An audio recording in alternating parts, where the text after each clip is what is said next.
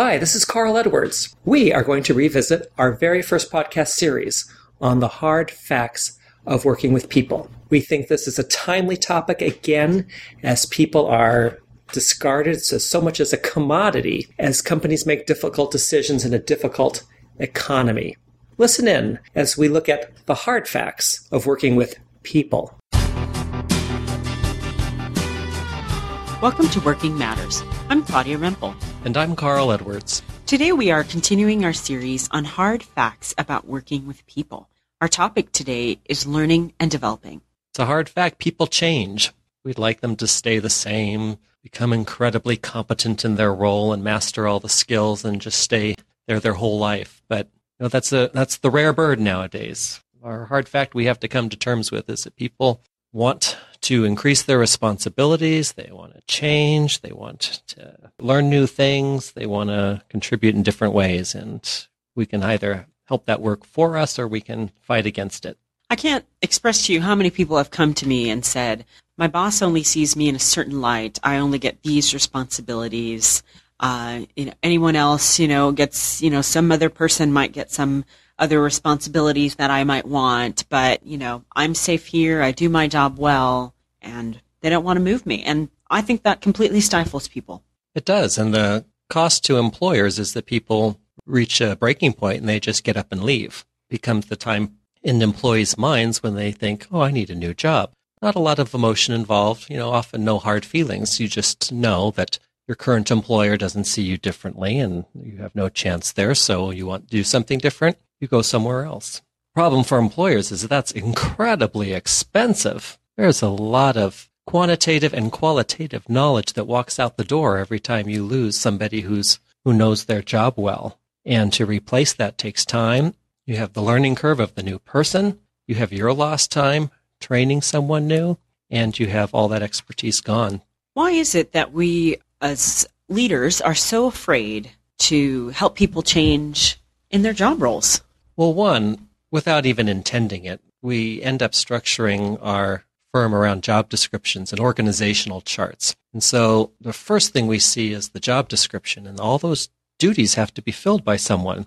And it's always a little more than a full time job right there. So anybody who wants to learn something new or grow into something else, it's really hard for many supervisors to see, well, what's going to cover the things you won't be able to get to if you're off on new things. Or they'll see it as an all or nothing proposition. For example, it could be an outright promotion. And so that this role, this job, particular job description is vacant. And who are they going to fill it with? And uh, it's almost the same as experiencing turnover. They'll have a whole new learning curve and, and the lost, their lost time training and they just don't want to go there. What we're suggesting is when we are using our series title of Hard Facts is that if we just say that people change, then we can incorporate that right into our job descriptions mm-hmm. and make them.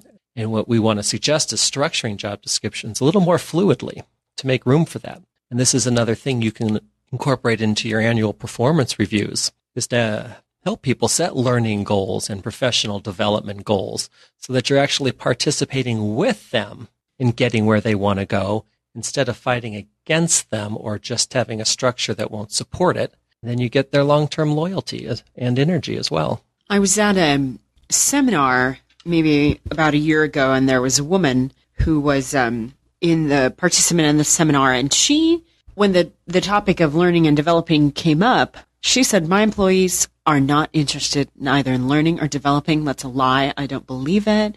They're lazy. They don't want to do anything. And I was shocked at her reaction to that because even though I do hear on the flip side, people are of the employees, I've heard I'm bored at work, nobody gives me a chance. I almost assumed that it's because people aren't giving a chance, but this other side of it was no, people aren't interested in this, they just want the money for doing nothing. A very cynical view of the employee. Well, you know, we believe passionately here at Bold Enterprises that there's no blaming. Blaming is always a failure in leadership. And though she's describing realities, she's describing people's actual responses by shifting responsibility over to them for that situation is uh, what we want to provide alternatives for.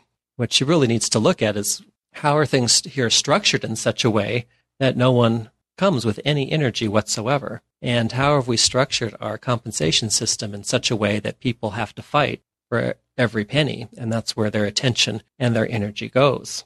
And when you, your starting filter with people is that they, you know, is negative, then you're going to interpret everything that way. What we want to say is the hard fact is that they do in fact change, and that's why they're leaving. Because there's no reason to be there. It's not interested. They've learned what they can learn.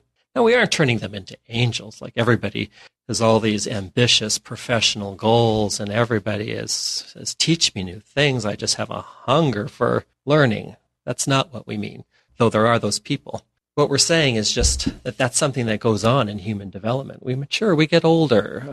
Those changes can take the forms of wanting more stability, actually. Those changes can take the place of wanting more relationships at work and maybe a less task oriented role. Those changes can take the form of wanting to work in a different department and be involved with a different aspect of the business that you haven't been involved with but are curious about. So we can be realistic. We don't need to be um, pie in the sky about people's desire to learn and grow. What we want to come to terms with is that we've got this shifting dynamic we go on when you work with people. And how can you work with that instead of against it?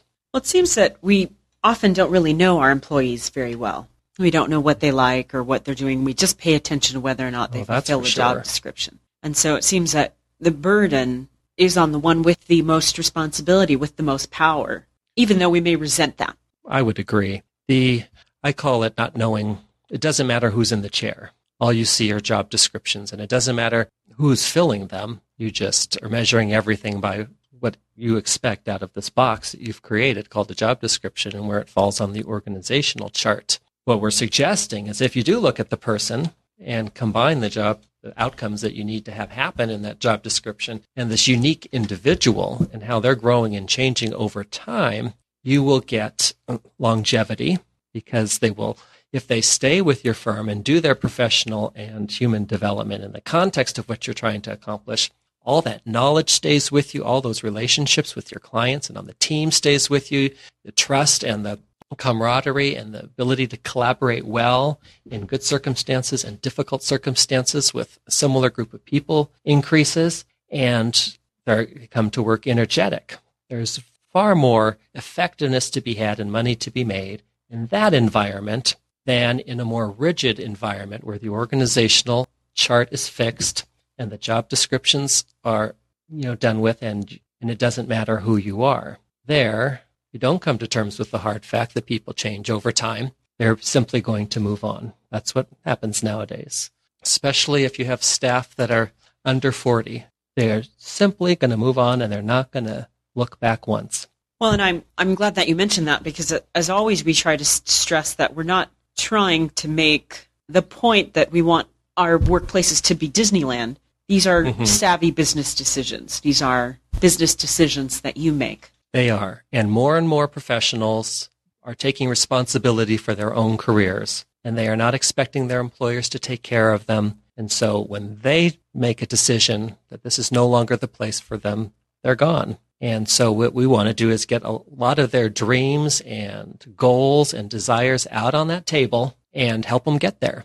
And if you can, if you can partner in what they're trying to accomplish with their life, they're going to give that much more energy to help you accomplish what your business is about and those work together. And this isn't really trying to make everyone stay at your company forever. This isn't just about having them always there for you. It can mean that sometimes people are ready to move on.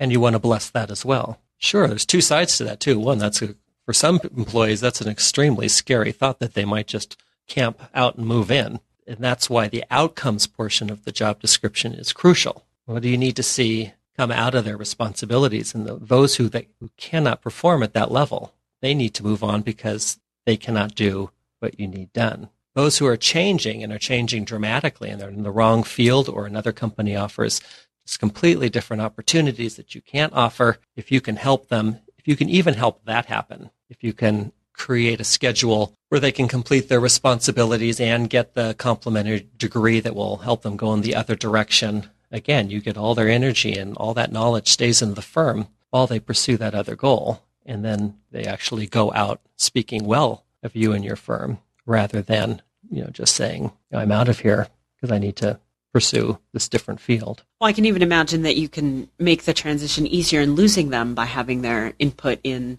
hiring a new person, training exactly. them. Exactly. Those are great examples of invaluable knowledge that they have that they would contribute to the transition. And you get a successful, smooth transition instead of an abrupt loss of everything and then a slow learning curve. Everything, absolutely everything has to be learned from ground zero. Well, you know, I always like to be the voice of the measly.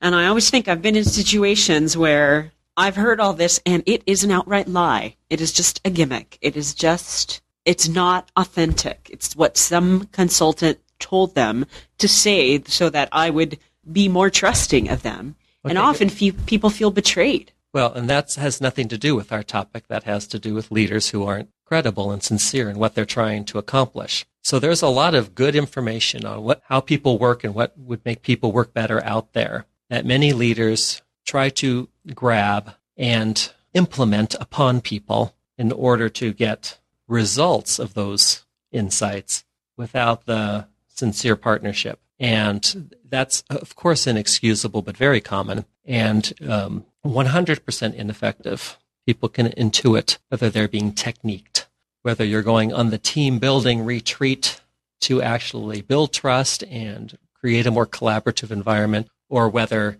um, you're going on that retreat in order to get you to stop complaining and shut up and work harder. And there's no disguising that. Um, any leader who thinks that they can disguise that and get away with it is kidding themselves. We'll have to make that hard fact number five.